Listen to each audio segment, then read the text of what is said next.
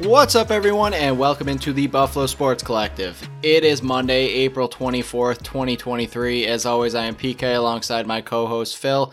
Phil, I don't even want to do any kind of introductions or anything like that. I kind of just want to jump into it. Holy cow.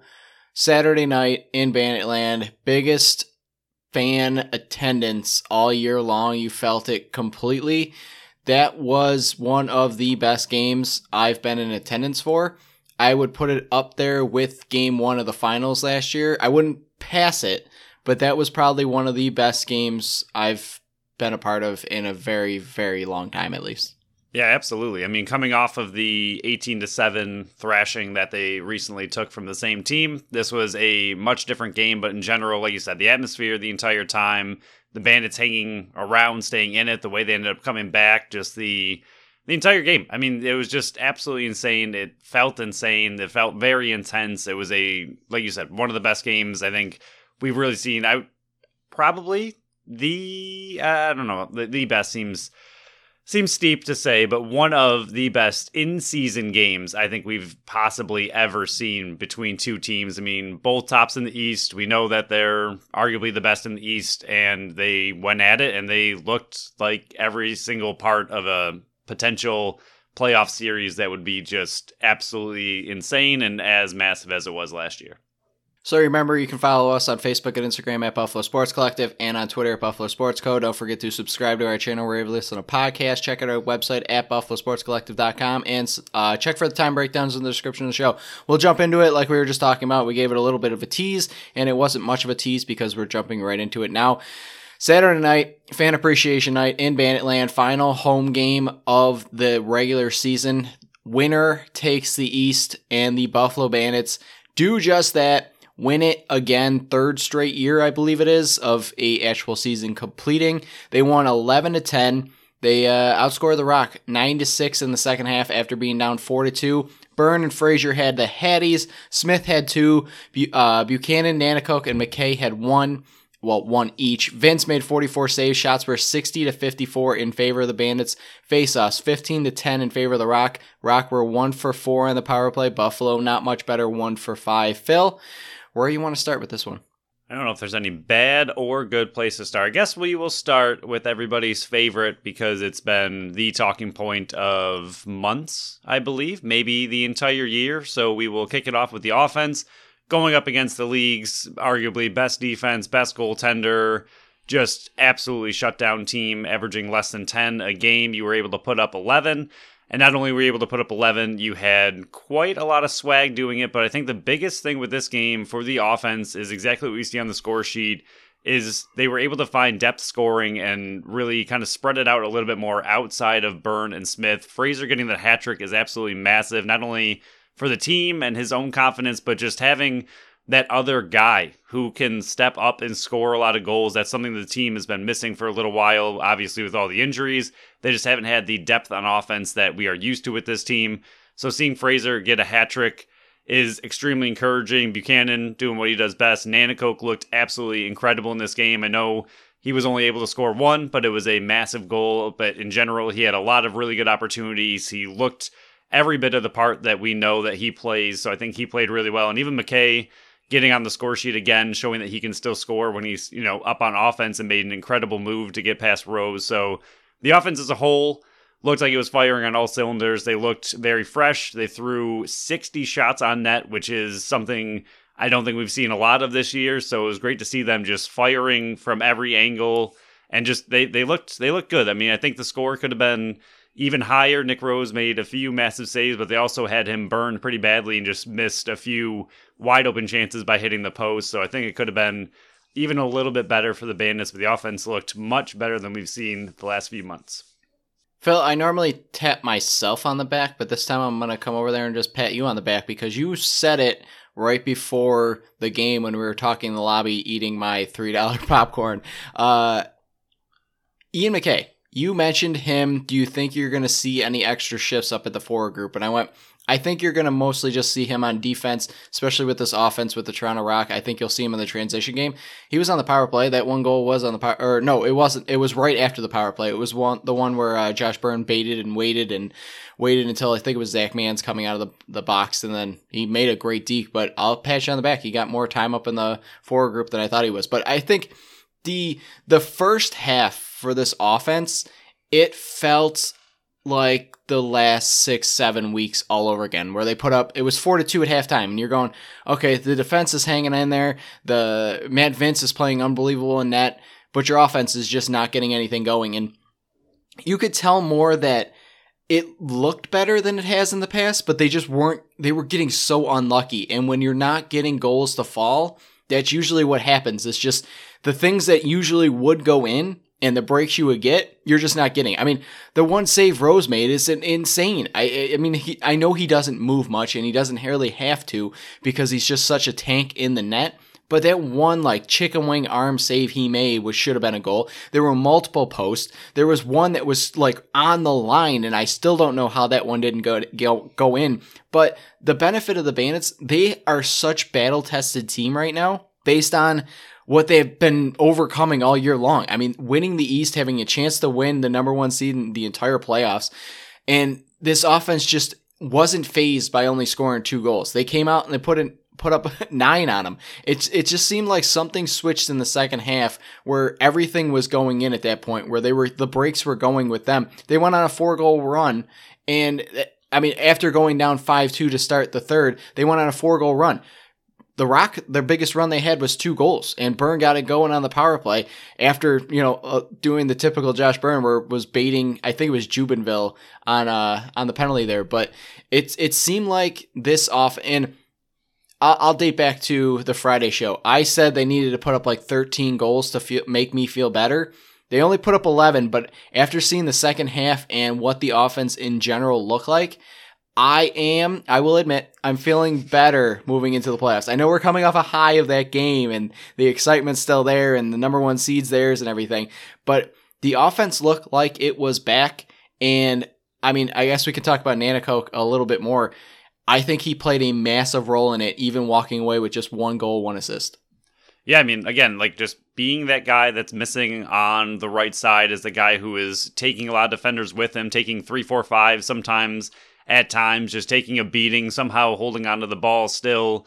I, I don't know how he does what he does, but just being able to disrupt their defense on a consistent basis, even if it's not a play that ends up getting a goal. I mean, you can just tell that the defense then has to be concerned about what Nanticoke can bring on that right side. And then when you have him and Dhane out there at the same time, he's setting picks, allowing Dhane to do a little bit more of what he does. And sometimes it's not always about the pick and roll or that kind of idea. I mean, Nanticoke can also free up space so Dhane can find that perfect assist that he's very used to doing as well. So it just gives him a little bit more breathing room, a little bit more space to do what he does. So Nanticoke being back in the offensive lineup looked really good, and it definitely helped the team have quite a big boost there. But a player that is, I don't, I don't want to say concerning because it, it sounds too harsh, but a player that seems to have disappeared the last two weeks that is mildly concerned to me is Chris Cloutier. I think I said the same thing he, I, when he, he, had that yeah. diving one across the crease and it didn't go in. I turned to Brooke. I went, "He's got to get one to fall." I know he had five assists last week and I Again, think two right. in this game, but I, I, where did the goals go? They dried up. Right, like he's still he's still out there. He's still making a difference. He's still contributing to the team. That's why I think concern yes, is yes. a little I don't know. I don't know how else to put it, but it, like concern's not it. He's still making an impact, still a big presence on that offense. not saying you got to bench him or anything like that, but his goals have just kind of disappeared from a guy who is used to scoring and heading into playoffs. That's not great for someone on the left side because I think that left side needs some more help other than Josh Byrne. I mean, McCauley had a great play that I think was stopped by Rose on a very quick one timer. But other than that, I mean, McCauley's more of your, like Nanticoke on the other side, but a little bit more of your just kind of pick and roll kind of guy, your guy who's going to free up the defense. He isn't really playing that role of offensive player right now. Whereas Cloutier is always known to score insane goals. And whether it's diving through the crease or just snipes from outside. But like you said, the last two games he's dried up a little bit, which is again not concerning, but hopefully in that Albany game he can start to get it going and kind of roll into playoffs a little bit on a hot streak. Yeah, I mean, he's kind of been a bit more quiet since his overtime winner. And like you said, he's doing a bunch of other things on the offensive end that don't appear up on the scoreboard. But I mean, that one dive across the crease, he got out of it, out of the uh, the goalie box in time, and was able to do the uh, allow Chase Fraser just to have that insane between the leg goal number three on Sports Center, which I don't know how it was not the number top play. But I'll go back to Nanticoke. I we made such an important point about mentioning Brandon Robinson and his absence on the field. We did mention Nanticoke, but I don't think we really gave that the attention that it deserved about how much his presence in the offense was missing. Not just because he's a big time goal scorer, but it's the other things that don't appear on the box score. It's the it's the hard picks that you're setting. Like uh, you said it perfectly. When he sets the pick, it's not always just to free up a Dhane Smith shot. It could free up a Dhane Smith pass that leads to a goal. He he like you said, you can't get the ball out of his stick. How many times have you thought, "Oh my god, how does that ball not get out of the stick?" He didn't drop the ball once, Phil. He had, let me look at this. Yeah. Uh, three turnovers. I'm shocked it's that high. I don't trust on all the stats, but I'm shocked it was three turnovers. He also baits and draws so many penalties. I mean, from guys, I don't, the guy has to have like a, a harder helmet than anybody else because he got drilled in the head the one time, laid there like he wasn't moving, popped up and was smiling the whole time. Like, I don't get how this guy is able to withstand the same amount or the amount of damage and the hits and the checks and the all that kind of stuff he endures and gets back up and is just smiling all the time. And I also want to give credit to Brad McCauley on the other side. He set up multiple goals. I mean, I think it was the the the the power play goal for um the one that was just a dribbler line drive across the ground, which I don't know how that one beat Nick Rose, but it did. The Josh Byrne power play goal that got this run going. He set that pick to set it up. Both those guys are doing the dirty work that led to those 11 goals that were scored. So whether you see them on the stat sheet or not, unless you're watching the game, their presence and their work on the offensive end will not go appreciated. One of the things I think Nanticoke does, because my brother and I were trying to talk about it, I think he one of the penalties he drew in the game where he got hit in the face, like you just mentioned, he does all the time. And we were wondering, like, why of all the players does he get hit in the face seemingly more than anybody? And I think on that play, especially when they showed the replay, you could tell that one thing that he does that is a good way to play and also helps draw some of these penalties is he lowers his head a lot when he is driving forward to he like he often takes guys on one on one he's not scared of pretty much anybody he just charges at people full speed. And a lot of times when he does it he kind of lowers his shoulder lowers his head. So obviously his head is in a little bit more vulnerable spot, but it's also in a spot where he might get hit in the head and draw some more of those penalties. I think that's exactly how he drew that penalty where the guy hit him in the face is because he just lowered his head to go at the guy, and then the guy went and got his stick up a little too high, and that's how you draw that kind of penalty. So I think that's one of the reasons why he so oftentimes gets a lot of those kind of hits to the head and also draws those penalties. Like if you compare it to Dhane Smith and you watch the way that he takes the guy one on one, he's very up upright. He's very tall. He's very you know using his body more as a playing off the guy instead of kind of like a bull rush. Whereas Nanticoke just charges full speed at you, head down. I think that's how he draws a lot of those, and it's great to see. And I'm glad that the Bandits have a guy willing to do it because. I couldn't, and uh, like you said, my goodness, the beating that poor man takes on a daily basis, it makes sense why he was out for so long with uh, a little bit of a rough concussion. But for him to come back even after a concussion and have no fear of getting hit in the head multiple times, uh, more power to him.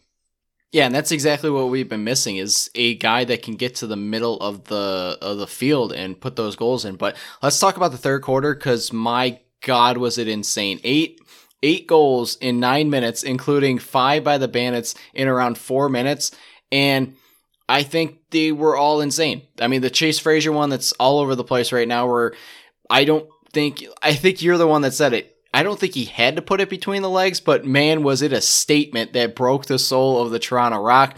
Uh, the the behind the back by Kyle Buchanan just proves that the old man still got the skills.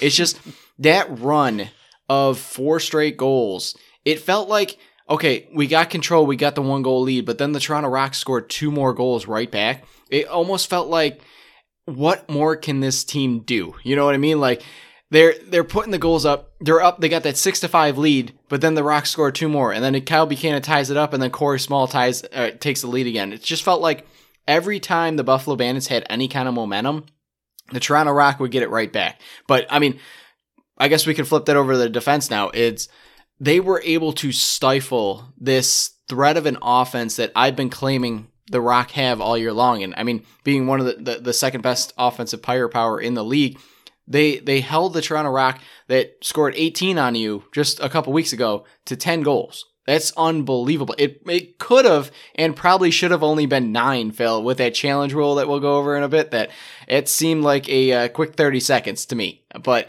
it's it's it's. I guess, like I said, we switched it over the defense. Rock solid effort. Plenty of guys stood on their head and played unbelievably. Yes, there were a few slip ups. There were a few gaffes in their defensive scheme, which are going to happen against a talented Rock team and in lacrosse in general. But they stood on their head and they played unbelievable versus the second best offense in the league. And they've done it time and time again, excluding the one Rock game all year long.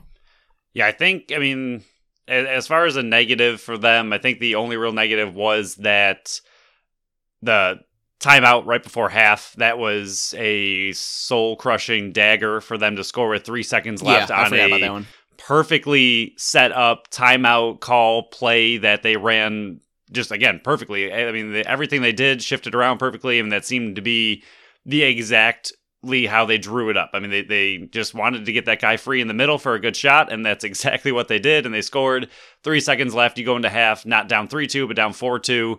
And that's once again a testament to this team for the Bandits, though. And everything you just mentioned was that's what they've been doing all year long is battling back the entire season because of the injuries, because of the way that this season has gone. A lot of these close games, it gets them ready for a game like this where you're down 4 2 after just allowing another goal. And then, even like you said in the third, Toronto just kept battling back and battling back and battling back and not letting the Bandits actually catch up or pull away. But then in the fourth, it really took off. But for the defense, overall, I thought they played great. I mean, you have, I haven't gone over it yet, but they had the one really early rough transition goal they gave up. But other than that, I think the transition was pretty good, which is Toronto. One of the big things that Toronto does is has an incredible transition game. But I think for the most part, the Bandits were able to calm that down. Even the power play like you mentioned, or the penalty kill in this aspect, I mean, the Bandits have a pretty solid penalty kill, but Toronto has a lot of offensive firepower, and the way they were whipping that ball around on the penalty kill and the amount of rebounds they were able to get without the Bandits really being able to clear it, to see them only score one goal on the power play for Toronto, I think that was also a just massive job by the defense. And then Matt Vinc, I mean, my goodness, the the man is just amazing. I know there's probably a few in this game that he would have wanted back, and that is nothing to say bad about his performance, but you could just tell there were a few that he let in that he was not happy about with himself. But for the most part, just an absolutely incredible, incredible game by him. And the end of the game, there was another. I believe it was the Bandits' 10th goal. The Toronto Rock came back very quickly after they were talking about Mose uh, on the announcement, and they had an insane transition attempt that Matt Vinc stopped, and then a massive rebound that he stopped again right after. And I think the crowd kind of took over and cheered for him. And then just the end of game onslaught that Toronto loves to do against the Bandits. Like it goes back to the playoffs and the Eastern Finals that once again, that comes down to that one goal game and that last possession where you just don't know what's going to happen. But Matt Vinc played absolutely incredible, especially those last couple of saves. Yeah, if they, if the Matt Vinc slander which shouldn't be out there to begin with. You could be critical. Like we've we've been critical of Matt Vinc on this show. We're not afraid to do it. There are times where you have to be critical of a uh, a player, but it's it's the insane criticism that he would take to some from some fans, and I I, I I say this so many times. I know it's the minority, but there really shouldn't be any criticism like that by Matt Vinc. Go, oh, he's over the hill. He, he can't perform anymore. They should be looking for another, uh, the future guy. The guy just won the goaltender of the year last year. He's going to be in contention for it in one of the final three this year. I mean, if anybody is still saying that, pull out the last 30 seconds of this game. Just play it on repeat until they go, okay, I get it. Don't have to do it anymore. He saved this team. He's the reason, or you can see how much appreciative his teammates are. He won the MVP, voted on by the players. He's just an unbelievable performer that comes up clutch when he needs to. He allowed six second half goals. How many times this year, Phil, have we gone in here and just went, they stood on their head in the second half. Matt Vinc bounced back and just played unbelievable and kept this team in in the second half. Or in the first half, he kept them off the board. The Rock had four goals in the first half and your your Buffalo Bandits had two. You don't think for a second that the the team won this game on the back of Matt Vinc, who kept the rock within grasp. I mean, two goals from your offense in the first half is horrible. It's terrible. I, we already went over the whole situation about getting unlucky and when goals aren't falling, they're not falling, all that kind of stuff. But your defense and your goaltender has to keep you in the game when the goals aren't flowing, and that's exactly what he did. I mean, he did the old style 90s stacking the pads at the very end there. Even before that, he did the toe save. It's just the saves he was doing, he didn't look like a 40 plus year old man to me, Phil. He looked like a guy who still has 10 more years left in this league. And Matt Vinc, if you're listening, please play 10 more years because you can and we need you in net because I don't know what this team would look like without Matt Vinc between the pipes. I mean, uh, again, it goes to what they've done all season long. How many games have we discussed that they've won by one yep. goal or an overtime? Seven six versus San Diego. Uh, right. You don't win. I would say a lot, a lot of these games without Matt Vinc playing the way he does. Whether it's high scoring or low scoring, but I mean, how many times have we talked about the offense being bad and the you know games being extremely close, winning in overtime?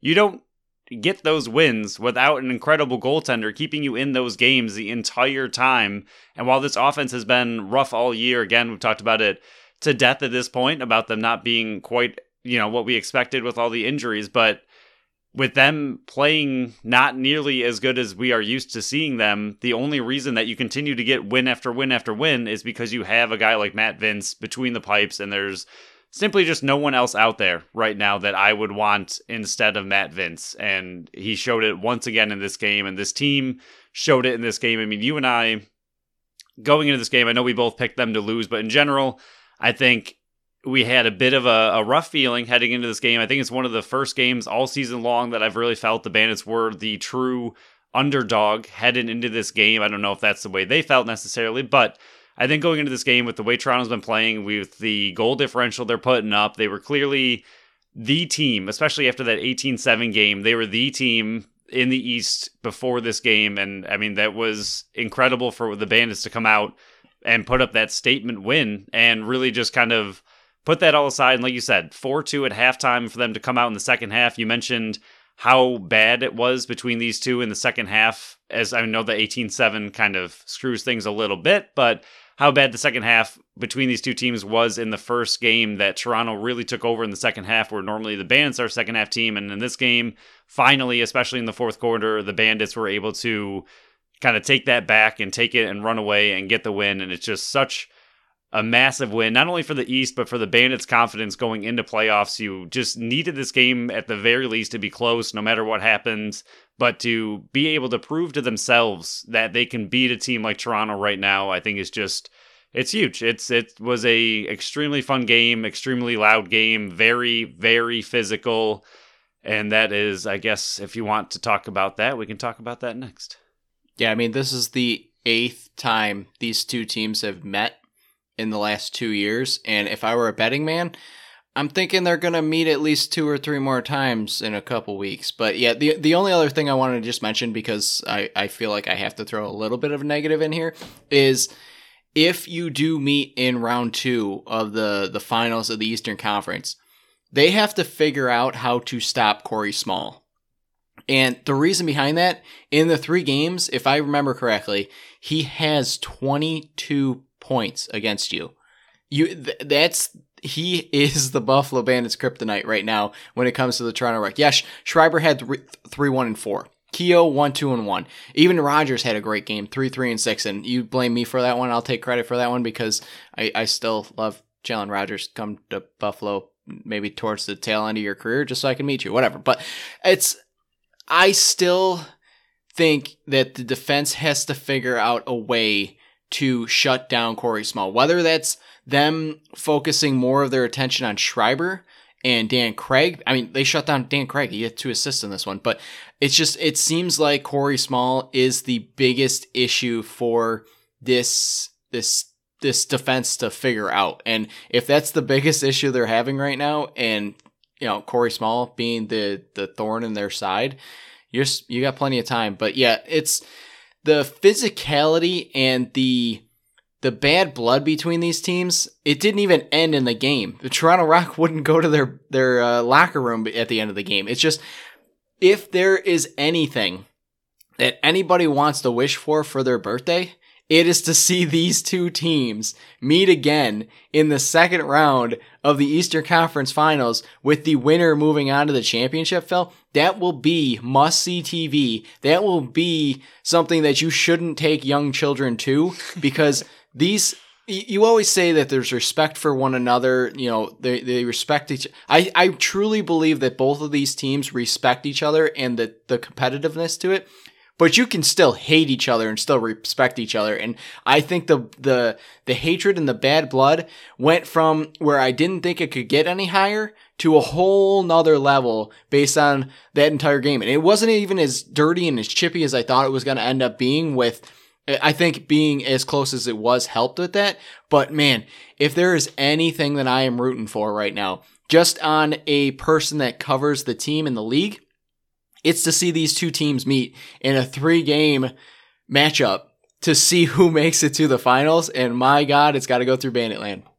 Yeah, speaking of the physicality, I mean, you you mentioned plenty of excitement there, so I'm gonna just let you end that one. But the refs this game, We've been overall not too too uh was it critical, there it is, of the refs, but this game I thought started okay and I was okay with what they were doing and then they lost all sorts of control and just the for the most part, like in this game when it first started, it was just an insane amount of physicality, exactly what you just mentioned, and the refs were letting pretty much everything go. It was just, I mean, helmets were flying off of the Toronto Rock left and right. No calls were being made. I was like, all right, this is the kind of game they're going to have. It's a playoff atmosphere. You're just going to let everything go, let the guys play unless it's really bad. That's fine. And then they started calling things that were a little bit simpler calls and then they let some really really rough plays go and they just got very inconsistent toward the end. And honestly I, i'm all about letting players play and letting it you know be physical but i think they lost control of this one as far as some of the calls that should have been made that weren't. I mean i forgot who it was and it happened on both ends. I mean again to start the game the bandits were just ripping toronto rock players helmets off left and right i mean every single time you saw a guy down on the ground getting crushed. And I mean, thank goodness that the Bandits came out that way because I would much rather you start that way and see how the refs are calling it. If they're not going to call it, keep it up because Toronto ended up giving it right back. But I'm not sure who it was who was diving in the crease, but somebody do I don't know, you might remember. I don't know if it was Nanticoke maybe going into the crease where they had him literally in a headlock, dragged him to the ground, and ripped his helmet off. Yeah, it was Nanticoke. And there was no call. There was another one against Josh Byrne where he got just a stick directly to the head. No call whatsoever. I mean, it was just plays like that where I'm all for letting things get physical, letting things go, but there's also player safety that eventually has to be a concern. And overall, I think it was just the inconsistency from the refs in this game. I don't think either team had an advantage or disadvantage, so that's even in a way. I, I don't think the calls were really going one way or the other. I think the Bandits got away with some things. I think Toronto got away with some things, but for the most part, it was just inconsistency on the refs of what they were calling and what they were allowing that really bothered me. Yeah, what you said there at the end is exactly what we try not to bash the refs, and I think we do a pretty good job of it. The biggest thing that we've always said on this show, and you can check the record, you can listen to the old episodes on it, it's you have to remain consistent. If you're not going to call something, don't call it throughout the entire game. If you're gonna call something, call it throughout the entire game. And it just felt like I I wasn't mad about any of the calls that were made. I wasn't mad about any of the calls that weren't made. What I was mad about is there were things that you would call and then something else would happen which is the exact same and you would let that go. And I understand the refs have a difficult job. I'm I would never want to be in that position. They get hated on no matter where they go. It it doesn't matter. But you just got to remain consistent. And I agree with the player safety, the hitting in the head. That's got to put. It's got to come first and foremost. Your your main job out there is not just police the game, but to keep the players safe. So if, if you want to talk about that part, I, I can I can see that part. But it's just it, it was such an inconsistently refed game where, like you said in the beginning, okay, it's going to be this type of game. It's going to be you know out for blood and they're going to let most things go and swallow their whistle. But then you get, how do you get a checking from behind, cross checking on Nick Weiss with one hand? How does that happen? If you want to call it slashing, it was probably a slash because he slashed him in the back of the head and the back of the uh, in the back. But not only were they inconsistent with the calls they were making, they were getting the calls wrong. It wasn't a checking from behind. It wasn't a cross checking. It was a slashing. If you're going to call anything, it's just it, this was the. I think this is the only game of the year, and I'll have to go back and listen if I'm wrong on this. I'll I'll check myself, but I think this is the only game where I actually had issue with how they were refing, not the calls that they were making, just the way they were policing it. And I think you set it up perfectly. I think they lost control of it because of the way they were being so inconsistent. The players didn't know what they could get away with. Early on, the players feel it out. Every sport, you can feel out, okay, are they going to be short on the whistle this time or are they going to let most things go? It seemed like they were going to let most things go. And then they were like, oh no, we have to police this better. We got to pull it back. It's just, Uh, it's the same thing we've been saying for two years. Just be consistent. If you're going to be consistently bad, be consistently bad. If you're going to be consistently good, be consistently good. No matter what you do, just got to be consistent. So, Phil, there's not much else we can talk about this game. We kind of talked it to death here, but Bandits, number one in the East, third straight year that of the year that completed. I hate that I have to say that, but We'll go over the BSC update here. This encompasses the five Bisons games and the one Bandits game here. I am up 2397.55 to 2088.52. You put up 30.5. I put up 35.5. Not bad. Not bad. I mean, Nanticoke uh, return helped a smidgen, but overall, not bad for, for both of us. That's a lot of points. I feel like we normally don't see that much. It helps when I get seven of the 11 goals. It does. I mean, the fact that I was only five points off, I will take it. 7 Eleven, go get your Slurpee. So we'll go over the milestones here. Uh, thank God a lot happened, so I can not do as many next week. Fingers crossed, because I thought that same thing last time. Chris Cloutier did get his 100 point of his career. Congrats to him. Dhane Smith got his 600th assist of his career. Congrats to him. Steve Priolo with his uh, quote unquote roughing with uh, Mitch de Snoo. He crossed the 500 career penalty minute mark. He's just the ninth player ever to do that in NLL history. Matt Vinc when he did play, he did tie Josh Sanderson for sixth all time in NLL history with 268 games played. Ian MacKay got his 400th career loose ball in this game. Matt Vinc did become the most or the winningest Buffalo Bandits goalie of all time with his 48th win. He is number 48. How creative. Josh Byrne is also now in 15th place by himself in uh, single season Buffalo Bandits all time goals. He is sitting at 40 right now well, single season all time goals. I think I said that. And then uh, Steve Priolo, he is in second place with Pims. Phil, he is tied with him right now with uh, Francis.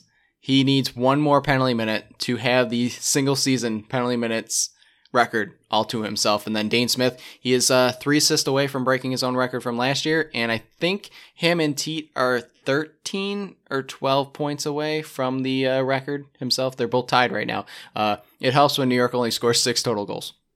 Yeah, they are both at 126. The record is 135. Uh, 137. Why do I always think it's 135? I don't. I have no yeah, idea. 137. Anyway, 137. So yeah, they are 11 points away. I don't he think 135 last year. That's probably why. Ah, where he came up just short. Probably do it. So I don't think either of them are gonna really get that.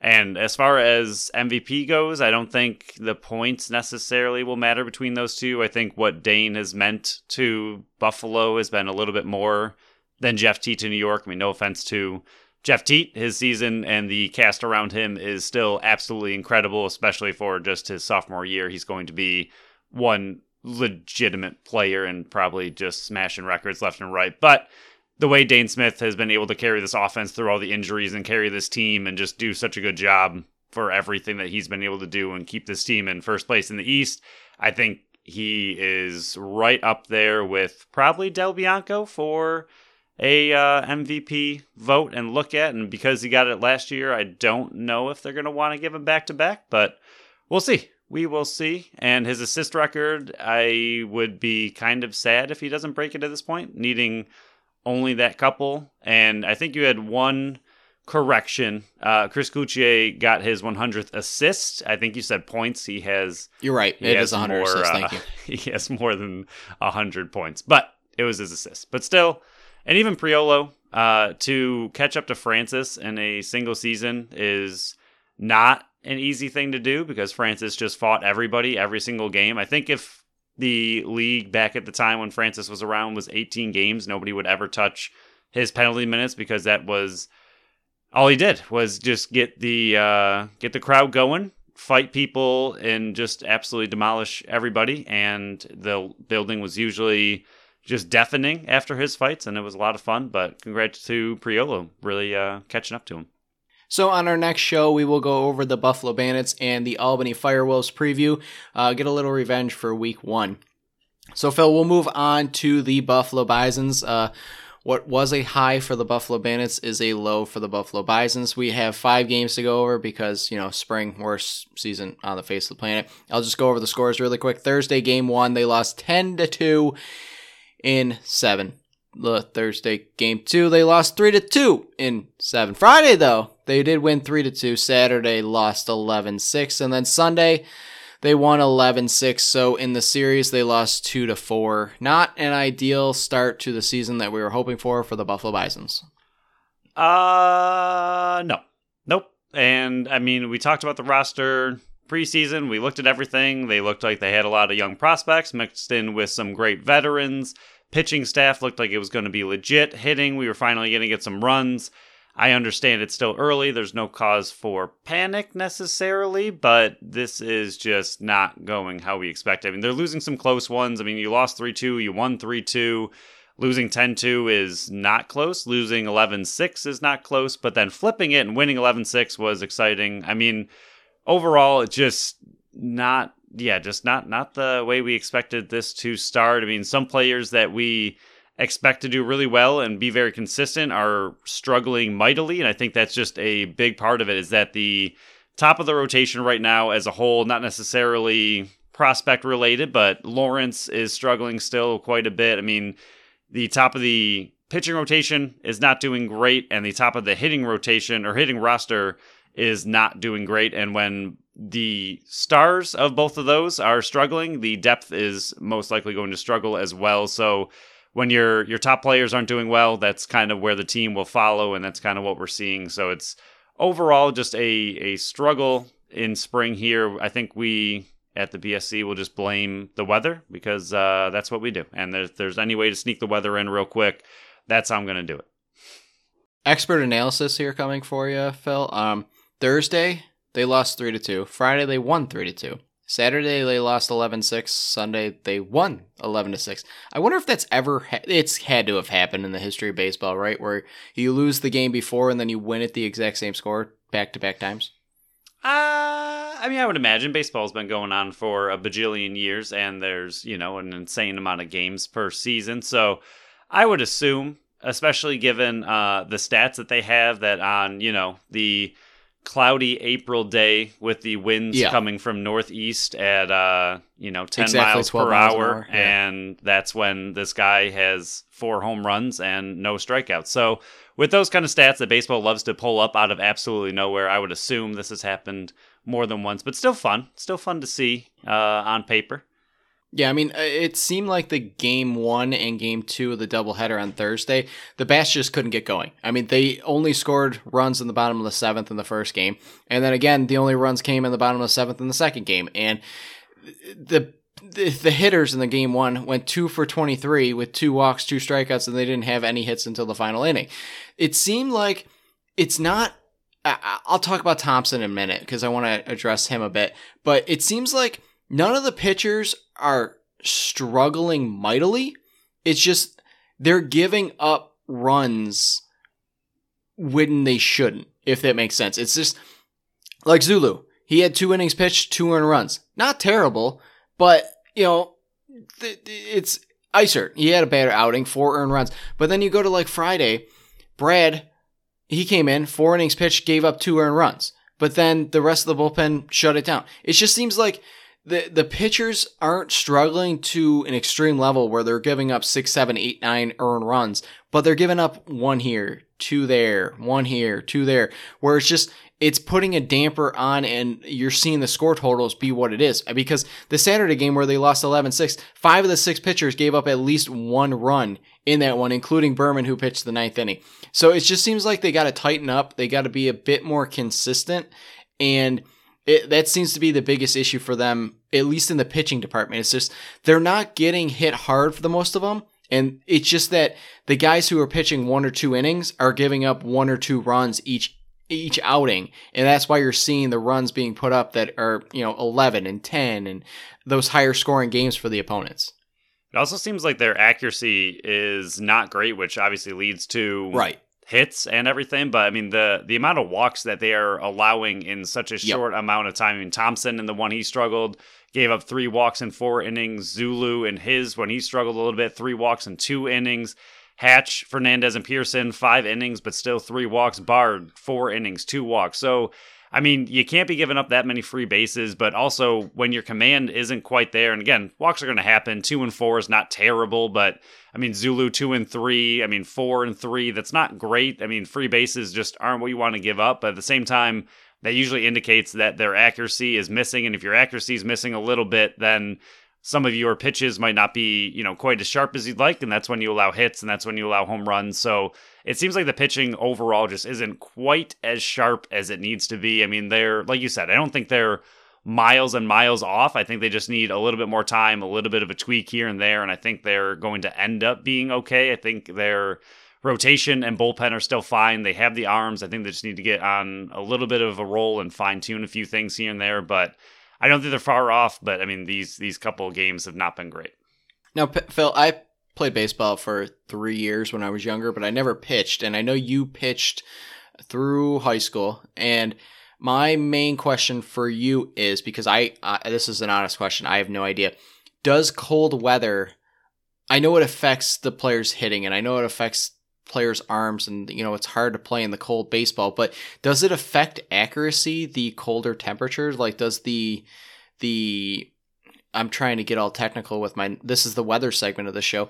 Does it does it affect like the wet? I I can't think of the word for it. Like more dense in the air as it's cold would be affecting their accuracy. Is that something that happens when you're pitching, or do you have no idea? I think if anything, it would be just that trying to keep your arm warm in this in those situations okay. and keep your arm very loose and if your arm is a little bit tighter than normal it doesn't allow you to get the full range of motion and that just kind of okay there it goes then creates your pitches to be a little bit flatter and just not quite i mean it won't have the break that you're looking for on some of your pitches because your arm snap is not there your arm speed is not quite there and along with that your accuracy I don't know if it would necessarily be accuracy, but again, if your break on your pitches isn't what you're expecting it to be, and it's right. staying, you know, an inch higher than you're used to it being an inch lower because it is a little bit colder out, then yeah, that could cause an accuracy issue, and that could cause hitters to have a little bit of an advantage when the ball is just coming in a little flatter with less movement because your arm isn't quite as warm as you would like it to be. I mean, that's why you always see pitchers in the dugout with that huge jacket on just their pitching arm, trying to keep it as warm as possible. It's because of kind of those situations. You want your arm snap to be there. You want your wrist really whipping that ball. And again, your arm speed is a big part of pitching. So if it is a little bit colder, it is a little bit tighter, it can cause an issue. Okay, because I was going to say it was more of a cold week this week, and the walks were up, so that could play in a factor here. But I'll talk about Zach Thompson, and then we'll move on to the players watching all that kind of stuff. But he has struggled mightily this year. And, and just to start on Thursday, he went four innings pitch, six earned runs, seven hits, walked three, gave up two home runs. On the year, he's 0 1 with a 9 ERA in four starts. He is yet to get past the fifth inning. He has allowed 25 hits, 17 earned runs, five home runs, eight walks, eight strikeouts, and with the teams are hitting 347 against him. That's not good at all and he was brought in in the offseason and I think a trade if I do remember correctly. He has not performed very well at all. And yes, it's still early on, but those numbers, those walks, those hits allowed, I don't know if the weather's getting to him, but that 347 average against him is insane because anything above like, I don't know, 250 is not good for a pitcher and he's hit he's got players hitting 347 against him. So I'll it'll be interesting to see how he is this coming up series in his next start. But if he doesn't start going, he might lose his rotation spot. It was Chavez Young from the Toronto organization as a prospect minor league Oh, yep. outfielder Thank for uh, Zach Thompson coming from the Pittsburgh Pirates. I loved Young. He was that fun, characteristic guy that was always on the field. He was, then he got hurt, and then we just never saw him again. Literally, because now he's not on the team anymore. Yeah, I mean, I don't know. Again, you can try to chalk it up to it being early, but those numbers are brutal and uh, yeah, just all around bad. Just very, very bad, very bad numbers. So, I mean, he's another one of those players that I don't know. I don't think we quite know how the developmental or you know that list works where you can kind of send him to get some things fixed but I, again i don't know what the regulations and terms i don't know if any player on the team He's a good can go candidate that for or yes he's a if it's legal i think it would be a good time to send a player that's struggling this poorly to that kind of situation get him out of the rotation for a little bit not months and months or anything but maybe a few starts off get him a little rest and just figure out what is going on because he's not performing very well. And like you said, I think they had higher expectations for him coming into this season as a solid rotation arm, and it's not going great. So, like I said, for this series, they went two and four, 24 runs scored, 20 run, 28 runs against. The record sitting at eight and 12 right now. Player watch for the prospects that you know we're keeping an eye on more this year. Zulu, he went two innings pitched, two earned runs, two hits, three walks, three strikeouts. On the year, he's got eight innings pitched, 7.88 ERA, and 11 to 4 K to walk ratio. Jurgen, I did it, Phil. Jurgen, four and one third of an inning, a win, four hits, one walk, eight strikeouts on the season, 11 and two thirds of an inning pitched, 3.09 ERA, 19 to 3 K to walk ratio. Unbelievable start to the season he's having. Pearson, two innings pitched, one walk, one uh, hit, two strikeouts, and a save. He closed out that 3 to 2 victory on Friday night. The uh, season so far, eight and one or eight point one innings pitched, two point one six ERA, sixteen to five K to walk ratio. Jurgen and uh, Pearson, top two bullpen arms right now. And then uh, we'll go over the hitters real quick. Horwitz, not his series, three for 17 with a home run, one run, four RBIs, four or five walks, four strikeouts. He's hitting 241 on the year with one home run, five RBIs, 16 to 13 K to walk ratio. He's having a pretty decent season though, compared to what these rest of the numbers are going to be. Barger, two for 18, eight strikeouts, two runs, three walks, one RBI, and an error on the season. He's got four errors, hitting 215, one home run, six RBIs and a 24 to 9 walk ratio. That is not good at all. Sch- Schneider one for nine, two runs, two RBIs, three walks, two wa- or two uh, strikeouts. He's hitting 200, one home run, four RBIs, 13 to 8 K to walk ratio, and then Lopez. Who man, Phil, he somehow got bumped up to the taxi squad, but he went one for 17 in this series, three Ks, two runs, one RBI on the season. He's hitting just a 169 with five RBIs and a 13 to 4K ratio. These top prospecting hitters that we had such high hope for, eh, besides Horwitz, they're having a slow start to the season. Yeah, and Horwitz, once again, his walks are also just insanely high. He, for a guy who's played 17 games, one of the few Great who vision. has, he is up there for on base percentage. He's at 397. So again, his average might not be exactly there, but he is second on the team with 13 walks. The number one person who we talked about last time, who also average isn't there, but the walks are there, is Vinny Capra. He is at 14 walks, but those two know exactly where that strike zone is. They walk a lot. Again, I feel like with someone who is seeing the ball that well, walking that often, the average just has to come. Like to me, I feel like yep. that's what you're looking for. That they're not striking out an insane amount. I mean, they they both have strikeouts for sure. It's not like they're both low or inept to it, but when you're walking that much, it means you're seeing the ball very well, and eventually the hits will come. I mean, Horwitz is not doing a bad job in that department, hitting 241, like you mentioned, not incredible, but still not bad, and the walks are right there. But Capra, I think, is a candidate for that average at some point going much higher because he seems to be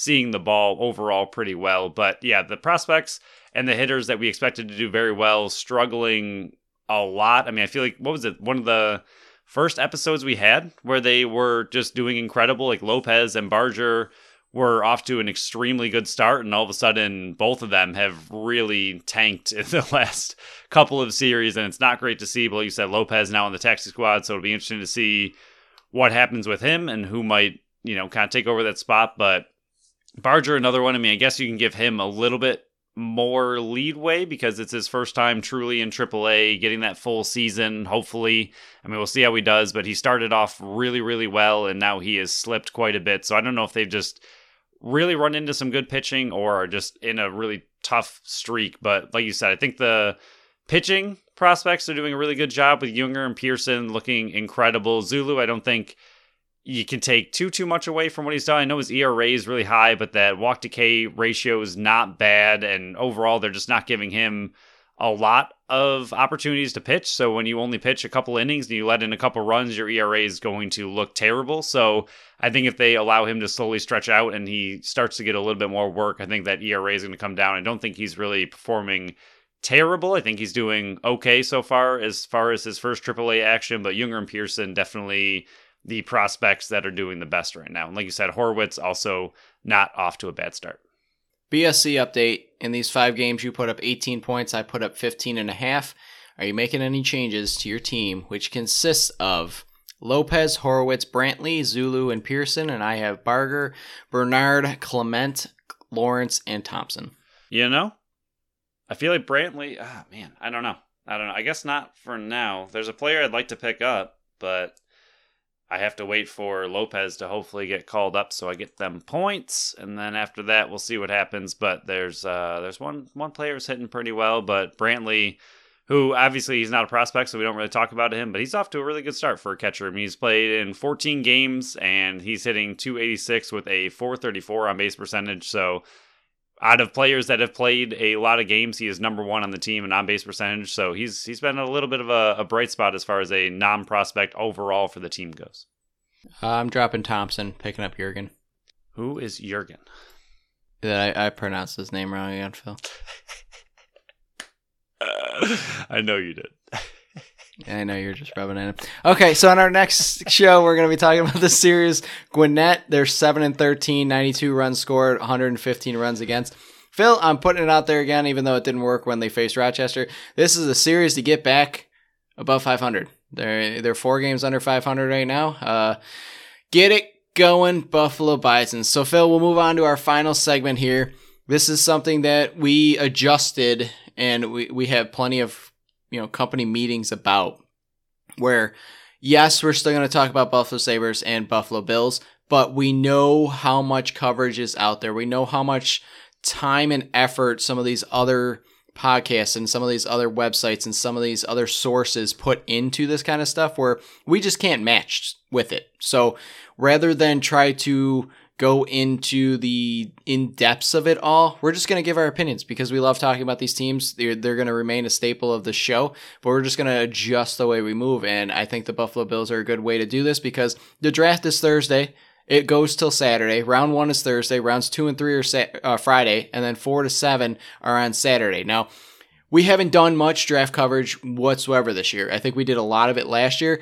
Like I said, there's plenty of shows out there that cover this much more in depth than we do and much more time than we do that don't have to cover four other teams. So we will give our opinion on all this after months and months of following. Yes, we still follow it. Yes, we still listen to different shows. Yes, we're a fan of other places as well. So, Phil, my main question for you is to get your opinion on this beloved Buffalo Bills that we're still rooting for here. What position or positions are you targeting as Buffalo Bills GM for the day? And are there any players in those positions that you would be on the watch for? You know what? I'm going to throw it right back at you. Oh, and great. Okay. I have a question for you because it's something that mildly bothers me, but it might be more of an NFL this thing. This isn't legal. It is. It is. Um, but it's something that might happen around the NFL. I don't really follow other teams and what their draft boards look like and what their concerns are all that much. So I kind of really just focus in on the Bills and what we're doing. But around the league, uh, and I will start with the Bills because that's who we're talking about. It seems like at least for the last few years, and especially last year into this year, the draft boards are incredibly similar as far as positions of need for the Bills. And I feel like even going back a few years, it's pretty much the same positions over and over. Do you think that is something that happens everywhere where the Bills are just solid in other positions, so they just keep focusing in on these couple? Or do you think they really just aren't doing a great job finding those replacements in these certain areas. I mean, defensive tackle, defensive line, offensive line, wide receiver, running back, linebacker, like these have been on the draft boards every single year for what feels like years. And yet here we are again with the exact same list of positional needs. And I feel like, I don't know, it just seems like we're stuck in the same positional needs every single draft. Is that something that you think happens? Everywhere, or the Bills kind of failing a little bit more recently in what they're drafting? Well, for offensive line, I think that happens everywhere. Unless you're just unbelievably young, I think offensive line, you can never have enough bodies. And I don't think there's ever a time where there isn't a position of need on that five man rotation up top. You still need backups there too, swing tackles and stuff like that. So I think offensive line you can take out because I think that's for everybody. Now for the defensive line there, they have invested more resources with the trade or with the, the draft picks that they have owned than any other position that they've ever done in the history of the Buffalo Bills. It's just that is where they're coming up short. AJ Epenesa has not reached the draft capital that they spent on him in a second round pick. I think Ray Rousseau, he's still very young and still unpolished, where I think if he gets another year with Von Miller, healthy Von Miller next to him, I think he's going to explode. Boogie Basham has not panned out to be anywhere near close to what we thought he was going to be. So I think it's it's more that they're they're not panning out with those picks. I mean, Ed Oliver is a solid, solid player, but he is not that game breaker that you would have drafted him in for the ninth place. For wide receiver, they just really haven't addressed that whatsoever. I mean, the earliest pick they've taken is Gabe Davis, and that was a fourth round pick. Khalil Hodges was a fifth round pick last year, and he didn't play at, at, at all. Uh, Isaiah Hodgins, he is now playing for the Giants. So it seems like they're not addressing that position at all, besides the trade. And I know Brandon Beane would say, hey, they spent a first round pick on Stefon Diggs. So if you want to count him as a no, that's not how that works. You can say that's how that works all the time, but they have not addressed the wide receiver position at all in the drafts in the early top three rounds. So I think that's why that's always on the board.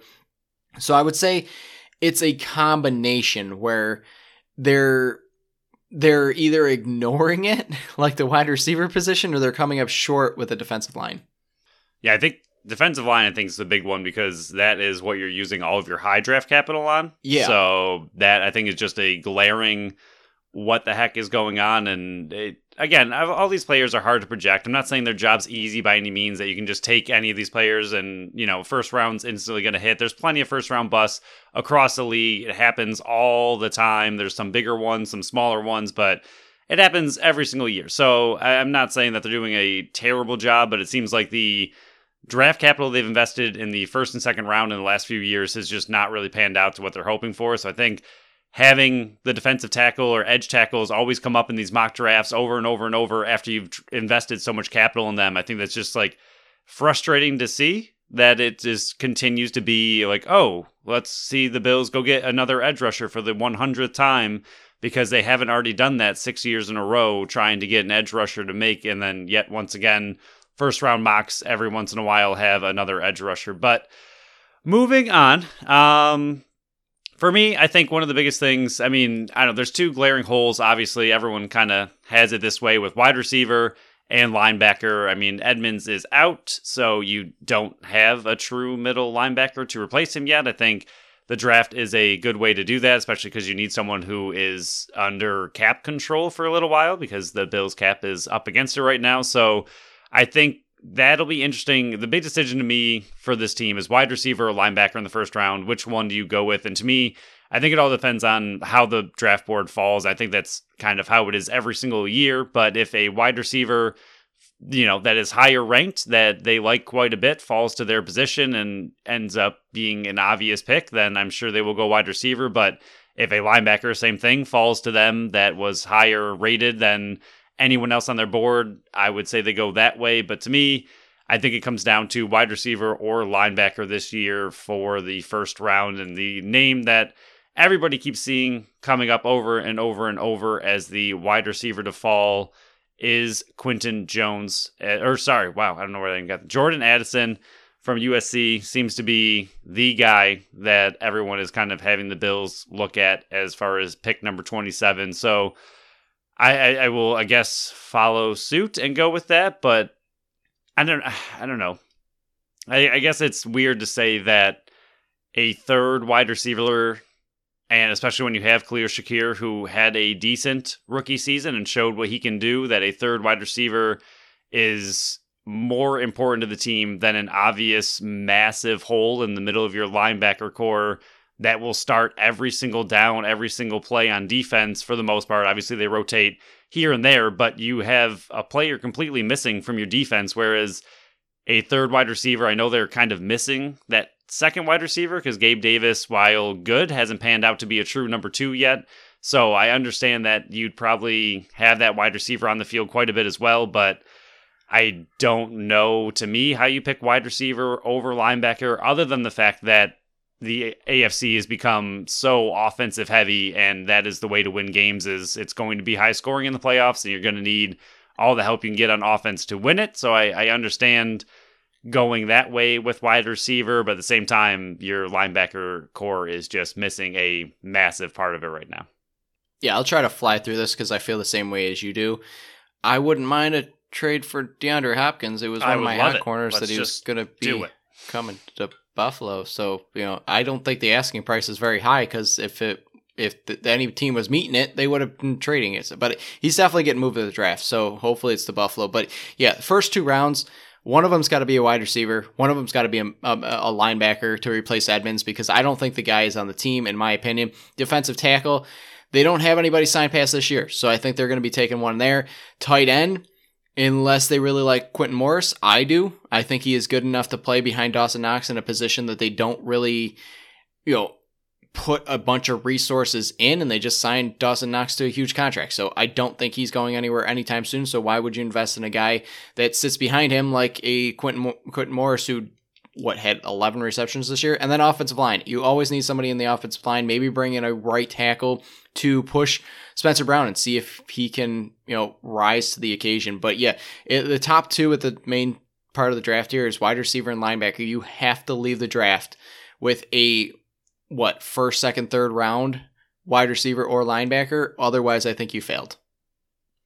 Yep, I I agree. I, agree. I mean, I don't I don't know if we always agree this easily, but uh, yeah, I think wide receiver and linebacker are your two obvious gaps in the team. And I think in the first two rounds, you should be going after them. I know the Bills are all about not drafting for need and drafting for value. So if somebody, you know, is tanking, I mean, last year there was a uh, a linebacker tanking, which is pretty interesting. That oh god, we didn't go there. Uh, I'll let it go. Um, but, but I mean, he didn't play at all last year anyway. So if uh, I, I, could see them possibly switching it up if they're again is a position that is you know a high rated player that is just falling for who knows what reason they might go off of what they need. But i agree that if you don't leave the first and second rounds with a wide receiver and a linebacker i i don't know exactly what you're looking at. I would hope that they pull that off. Or like you said if you don't go wide receiver in the first two rounds you better be bringing d hop in for a trade so that concludes that. We'll go over all the draft picks and what we think about them on the following Monday show because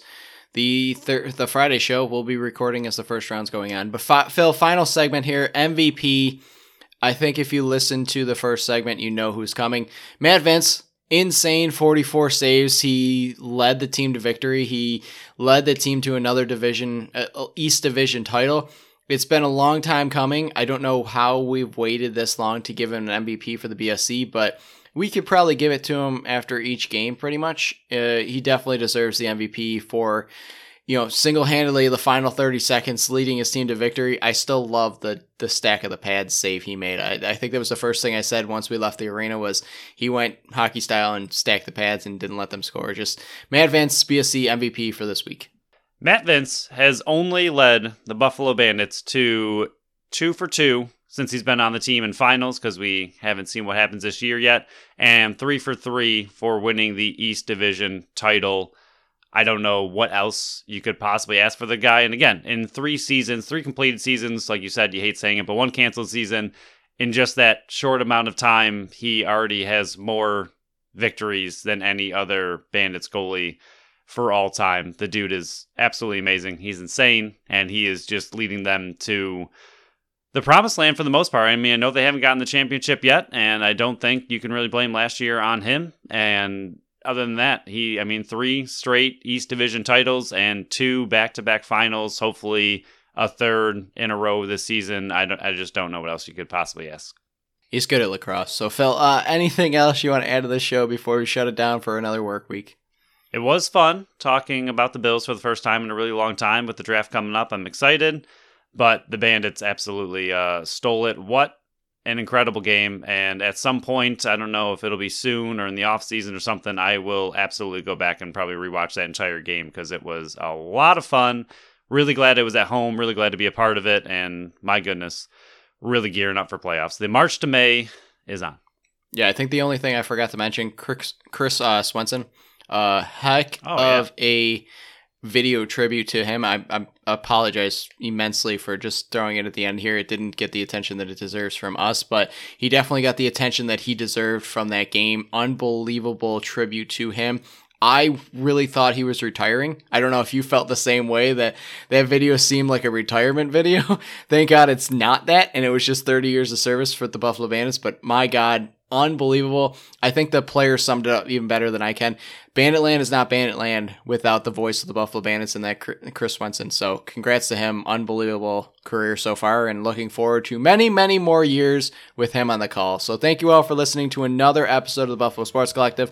Follow along with us on Facebook and Instagram at Buffalo Sports Collective and on Twitter at Buffalo Sports Co. Visit our website at buffalosportscollective.com and subscribe to our channel wherever you listen to podcasts while also leaving us a review on Apple and Spotify. Until next time, bye bye.